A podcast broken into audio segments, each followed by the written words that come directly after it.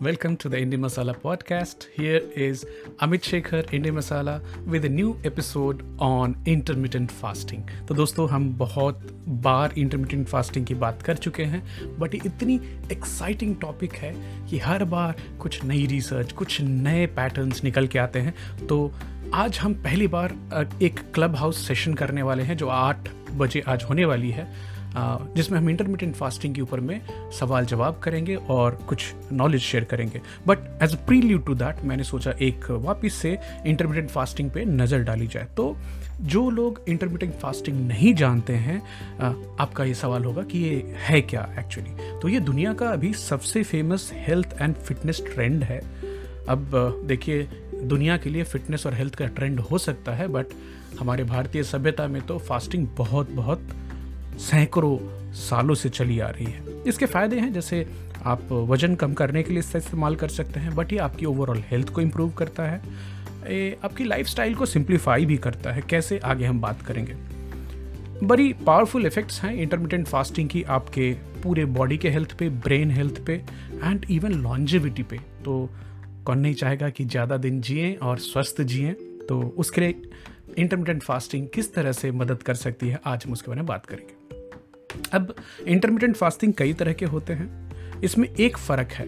इसमें खाना क्या खाना है ये ना बता के इस पर ज़्यादा तवज्जो और ध्यान दिया जाता है कि खाना कब खाना है। इसमें जो सबसे कॉमन टाइप की जो इंटरमीडियंट फास्टिंग होती है, वो होती है सोलह घंटे वाली। और इसमें बहुत सारे लोग हैं जो कि सप्ताह में दो दिन करना चाहते हैं। सप्ताह में कुछ लोग ज़्यादा भी करते हैं। तो फास्टिंग देखिए, ये एक बहुत बहुत ही कॉमन इवोल्यूशनरी प्रोसेस रही है हमारी पूरी सभ्यता के दौरान, हमारी जो इवोल्यूशन के दौरान। क्योंकि ये याद कीजिए कि हमारे जो पूर्वज थे, हमारे परदादा आप परदादा बोलना सही नहीं रहेगा, जो एंशंट हंटर गैदरर्स थे और वो, उनको सुपरमार्केट अवेलेबल नहीं थे, उनके पास रेफ्रिजरेटर घर में नहीं होते थे एक्चुअली घर भी नहीं होता था और खाना जो है वो साल भर अवेलेबल नहीं होता था। यहाँ तक कि जो खेती है एग्रीकल्चर वो भी दस हज़ार साल पहले शुरुआत हुई है। तो एक एक इंसान को 40 40 45 45 किलोमीटर दिन में चलना पड़ता था to forage to find food items जो कि वो खा सकें। तो लंबे समय तक भूखे रहना, ये हमारे शरीर की आदत थी और ये काफ़ी नेचुरल भी था उस समय के लिए।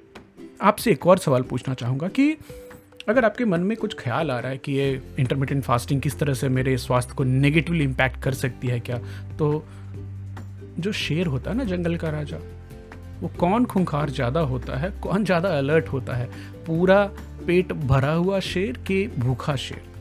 तो आप खुद ही समझ गए मैं किस चीज़ की बात कर रहा हूँ। शायद ये हो सकता है कि अगर आप भूखे शेर के सामने आ जाएँ तो बच ना पाएँ, लेकिन अगर पेट भरा हुआ शेर रहे तो वो शायद आपकी तरफ़ देखेगा, फिर वापस सोने चला जाएगा, क्योंकि उसको खाने की ज़रूरत नहीं है।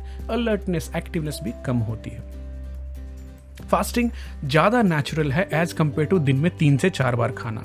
चाहे हिंदुज़म की बात हो जाए, इस्लाम की बात हो जाए क्रिश्चियनिटी जैनिज़्म बुद्धिज़्म सब में फास्टिंग के अलग अलग उपाय और मेथड्स हैं।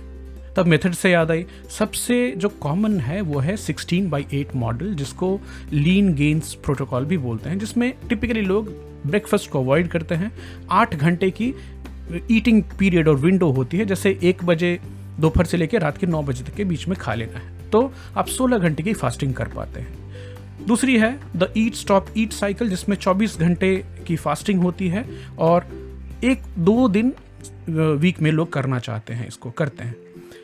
तीसरी है the five two two diet जिसमें कि आप सप्ताह के दो दिनों में केवल 500 से 600 कैलोरी खाते हैं और बाकी दिन नॉर्मल खाना खाते हैं। हालाँकि 16 बाई 8 जो मेथड है, वो सिंपलेस्ट है, सबसे सस्टेनेबल भी है और आसान भी है अपने लाइफस्टाइल में शामिल करने के लिए।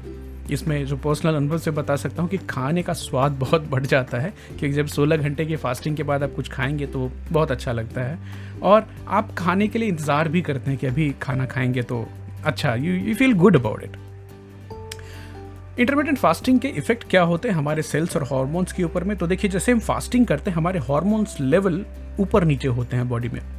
और ये क्या करता है? ये हमारी बॉडी में जो स्टोर्ड बॉडी फैट है, उसको ज़्यादा एक्सेसिबल बनाता है यूज़ करने के लिए। याद कीजिए, तीन फ्यूल सोर्सेज हैं हमारी बॉडी में carbohydrates fats and proteins number one सबसे पहले हम इस्तेमाल करते हैं कार्बोहाइड्रेट्स का, उसके बाद बॉडी इस्तेमाल करती है। अगर रेडिली अवेलेबल ग्लूकोज ना हो तो फैट टूटती है।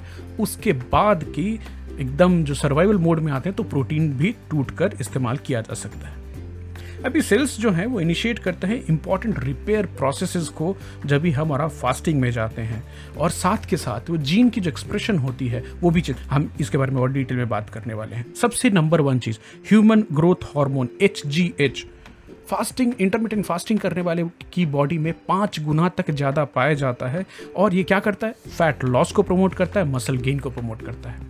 एक दूसरी बड़ी फ़ेमस हार्मोन है इंसुलिन इंसुलिन के लेवल्स इंटरमीडियंट फास्टिंग करने वालों की बॉडी में कम देखे गए हैं। उनमें इंसुलिन की सेंसिटिविटी बढ़ जाती है, जो आप चाहेंगे, और बॉडी का जो स्टोर्ड फैट है, वो ज़्यादा एक्सेसिबल हो जाता है बर्न करने के लिए।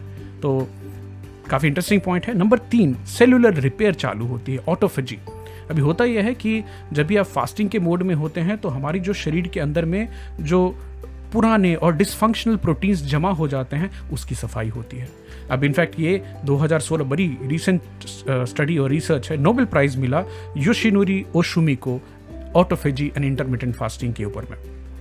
नंबर चार जीन एक्सप्रेशन लॉन्जिविटी जीन की एक्सप्रेशन बढ़ती है कैंसर के जीन को सप्रेस करती है डायबिटीज़ की अगेंस्ट प्रोटेक्शन देती है। ये कुछ बेनिफिट्स हैं। अब थोड़ी सी और हेल्थ बेनिफिट्स की बात करें इंटरमीडियंट फास्टिंग की जल्दी से तो एक तो देखिए आपकी कैलोरिक इनटेक कम होती है, आपकी हंगर कंट्रोल पे आप ज़्यादा अच्छा कर पाते हैं, आप खुद का एक सेल्फ कंट्रोल ज़्यादा आती है। पर्सनल अनुभव से बताऊँगा लेस बिंजिंग पैंग्स कि आज ये खाना ही चाहिए। मतलब आप बॉडी रीसेट हो गई है पूरी, और जो हार्मोनल चेंज हैं वो प्रमोट करते हैं वेट लॉस को। वो पॉजिटिव चेंज हैं। साथ के साथ बॉडी में नॉर इपिनेफ्रिन के लेवल्स बढ़ते हैं, जो कि ऑल्सो फैट बर्न का काम करती है। एक बड़ी इंपॉर्टेंट चीज़ है कि इंटरमीडियंट फास्टिंग करने वाले लोगों में मेटाबॉलिक रेट बढ़ जाती है 3.6 से 14 परसेंट तक। मैं हेल्थ लाइन डॉट कॉम की आर्टिकल शेयर कर दूँगा आप सबसे।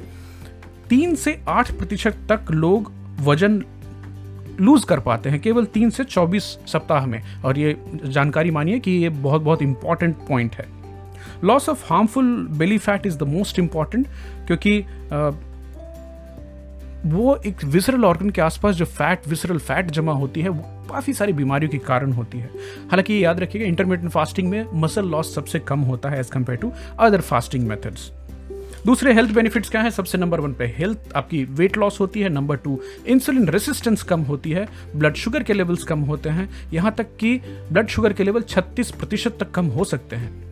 फास्टिंग इंसुलिन लेवल्स जो हैं इंटरमीडियंट फास्टिंग करने वाले लोगों में, वो नॉर्मल इंसान के अनुसार कंपैरिजन में 20 टू 31 परसेंट कम होते हैं। और ये आपको प्रोटेक्शन देता है against type two diabetes mellitus inflammation कम होती है बॉडी में इन्फ्लेमेशन के मार्कर्स कम होते हैं, जैसे सीआरपी हार्ट हेल्थ में bad LDL low density lipoproteins कम होते हैं ट्राइग्लिसराइड्स कम होते हैं इन्फ्लेमेटरी मार्कर्स कम होते हैं आपकी बॉडी में।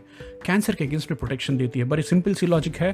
Cancer cells are the most hungry cells और जब भी आप फास्टिंग कर रहे होते हैं तो उनको readily available source of glucose नहीं मिलता। ये एक एक थेसिस है, एक I would say as of now It's not completely scientifically proven, but intermittent fasting helps even during the chemotherapy period.